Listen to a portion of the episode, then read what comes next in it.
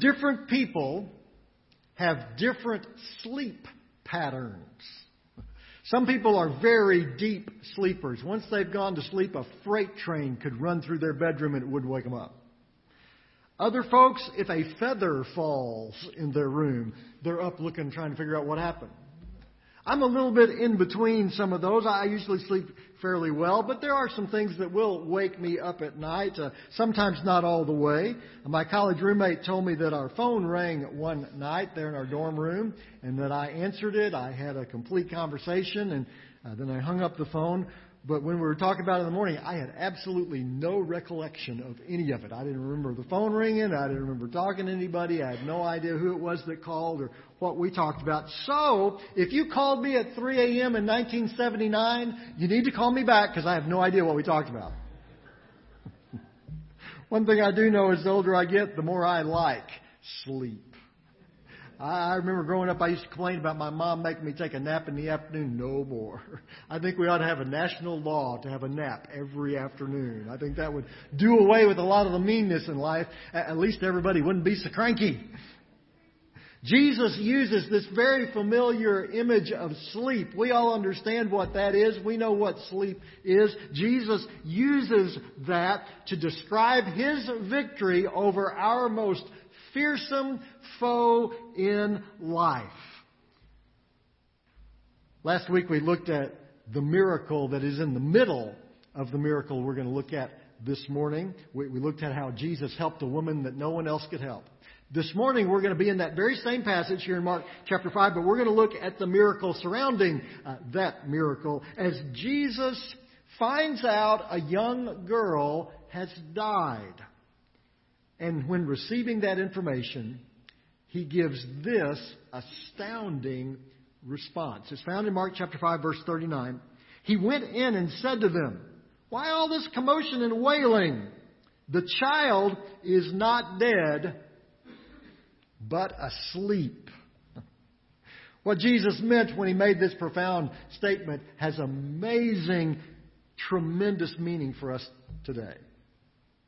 We serve the God who has defeated death. Now, how could it be that Jesus would walk into a home where a family had suffered this most horrific tragedy? This young daughter has died. How could He walk into that household where people are grieving and compare that situation to taking an afternoon nap? Let's back up and remember the story up to this point. You'll remember Jesus has just returned to the western shore of the Sea of Galilee. This was right after He had delivered a man from a legion of demons. Word traveled quickly, so by the time He's gotten to the other side of the Sea of Galilee, a crowd has gathered ready to see what He's going to do next. And in the midst of that crowd, there was a man by the name of Jairus, a religious leader, an established person, a man of great importance in the community, but he cared nothing about any of that this day. On this day, one thing was on his mind. His daughter was dying. And he had heard that Jesus might be able to help her. And so he comes to Jesus and asks Jesus to come to his home to take care of his daughter. He doesn't care that this is going to be very looked down upon by his fellow religious leaders. By this time in Jesus' ministry, the religious leaders were already looking for a way to get rid of him. They thought he was a troublemaker. They wanted to find a way to put Jesus away. He didn't care about that. He didn't care that this was probably going to destroy his career. All he cared about in this moment was that Jesus could help his daughter. He was willing to give up anything for that. Pick up the story in verse 22 of Mark chapter 5. Then one of the synagogue rulers named Jairus came there. Seeing Jesus, he fell at his feet and pleaded earnestly with him, "My little daughter is dying. Please come and put your hands on her so that she will be healed and live." So Jesus went with him. A large crowd followed and pressed around him. What happens next must have been very difficult for this man to watch. As Jesus hurried towards his home, and as the crowd jostled and tried to get there quickly too so they could have a good spot to watch what was about to happen. In the midst of that chaos, and we looked at this last week, there's a woman who fights her way through the crowd and touches the hem of Jesus' garment and is immediately healed of her affliction. And Jesus stops. And you can just imagine what's going through the head of Jairus. He's thinking, Jesus, why are you stopping? My daughter is dying. We've got to get to my home before it's too late. And then Jesus has the conversation with the woman that we looked at last week. And you can just imagine Jairus thinking, okay, this woman was sick. You could have helped her later. She's not dying. She needs your help. But she could have waited until after you helped my daughter. This delay could have disastrous results. And then the message comes that that's exactly what's happened. The message comes that Jairus' daughter has died. They go on to the home and discover that indeed that news is true. In the custom of the New Testament day, a wealthy family like Jairus' family was, would hire professional mourners. It was a custom of that time period for these professionals to stand outside the home and to wail and to weep and to announce the mourning of this family. And that was happening as Jesus arrives. These professional folks who were really good at raising a ruckus were out there crying and grieving over the death of this child. And it was to these mourners that Jesus says, why all this commotion and wailing? The child's not dead, but asleep. And then verse 40 records their reaction. They laughed at Jesus. They were professionals. They did this all the time. They knew what a dead person looked like. And this girl fit the bill. They understood death. What they didn't understand was who Jesus is. This was the one who calls death sleep. I once heard a pastor at a funeral describing how two parents had gone through the agonizing conversation with their daughter about their daughter's illness. She was afflicted with a disease that was incurable. The doctors had informed the parents that there was nothing that could be done. And so the parents were trying to communicate that news to this young child as best they could. And in the course of that conversation, the little girl looked up at her daddy and said, "What is it like to die?" And the mom and the dad stumbled with words to say until finally the father put it this way. He said, "Honey, you know sometimes how when you're watching TV you fall asleep?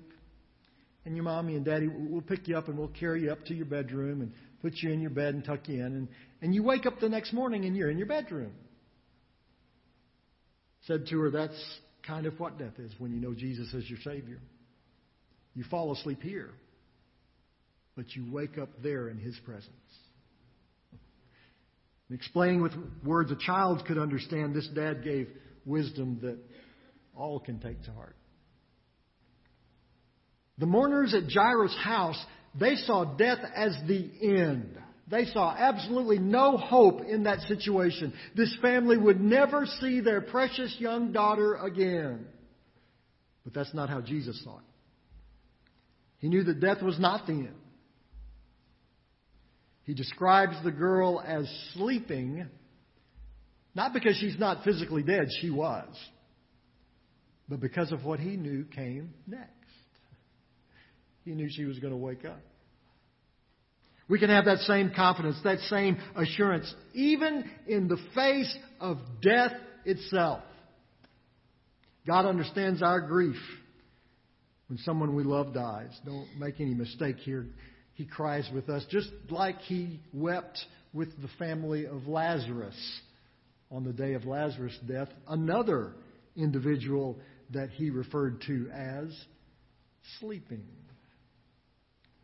He understands our fear of death. He understands that for us, in our mortality, we don't know exactly what death is. We ask the same question that this little girl asked of her parents. What is it like to die? It's a great unknown for us.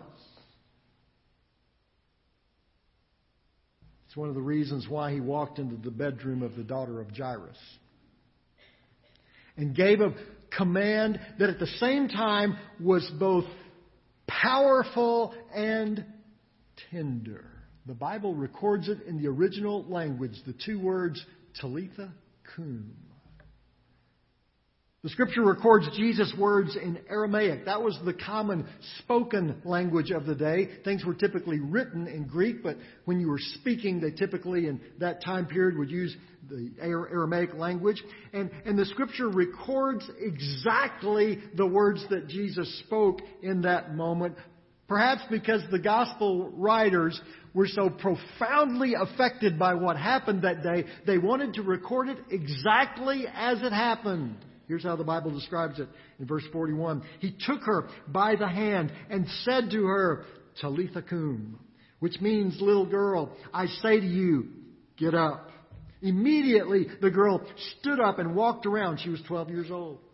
At this, they were completely astonished. I'm guessing that word astonished only begins to describe how those people felt in that household that day.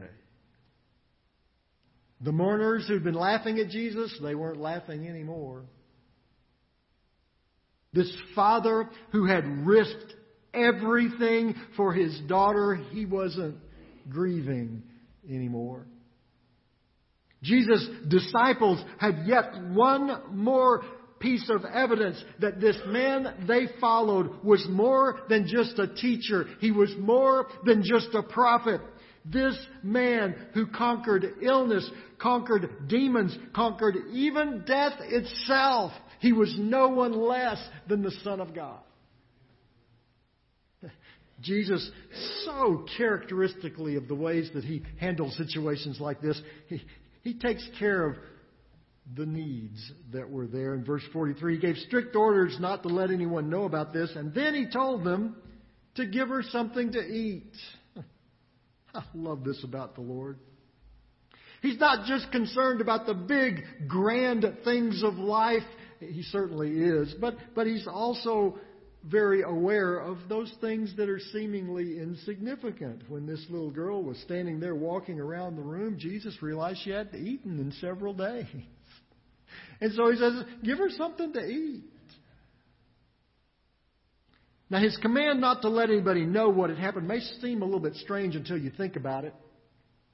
It wasn't that Jesus didn't want others to know about what had occurred or to know who he was. After all, he put it in the Bible where everyone can know what happened. But he realized in that context, in that situation, if this kind of news got out, the crowds would be so large that he would not be able to accomplish the ministry he had come to do. You see, Jesus didn't just come to heal little sick children. He came to heal us all.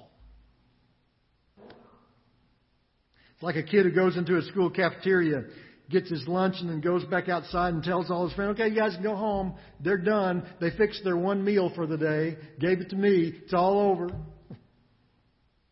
He's liable to get stampeded.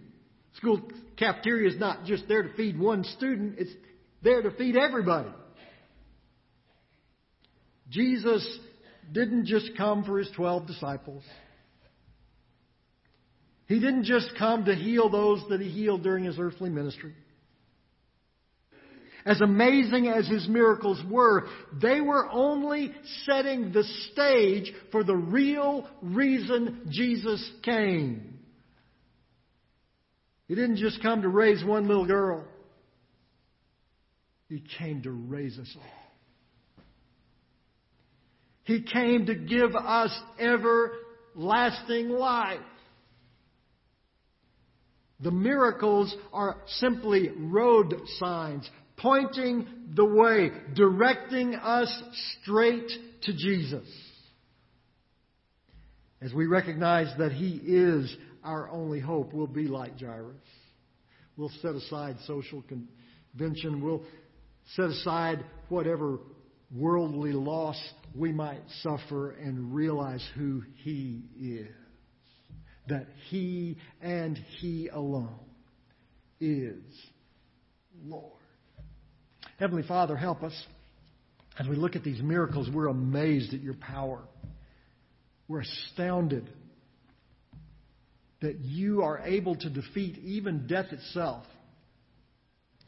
But God, as amazing as even this miracle is, it only scratches the surface of who you really are. God, help us see that this morning. Help us to see that you are Lord of all. Help us, Heavenly Father, we pray in Jesus' name. Amen.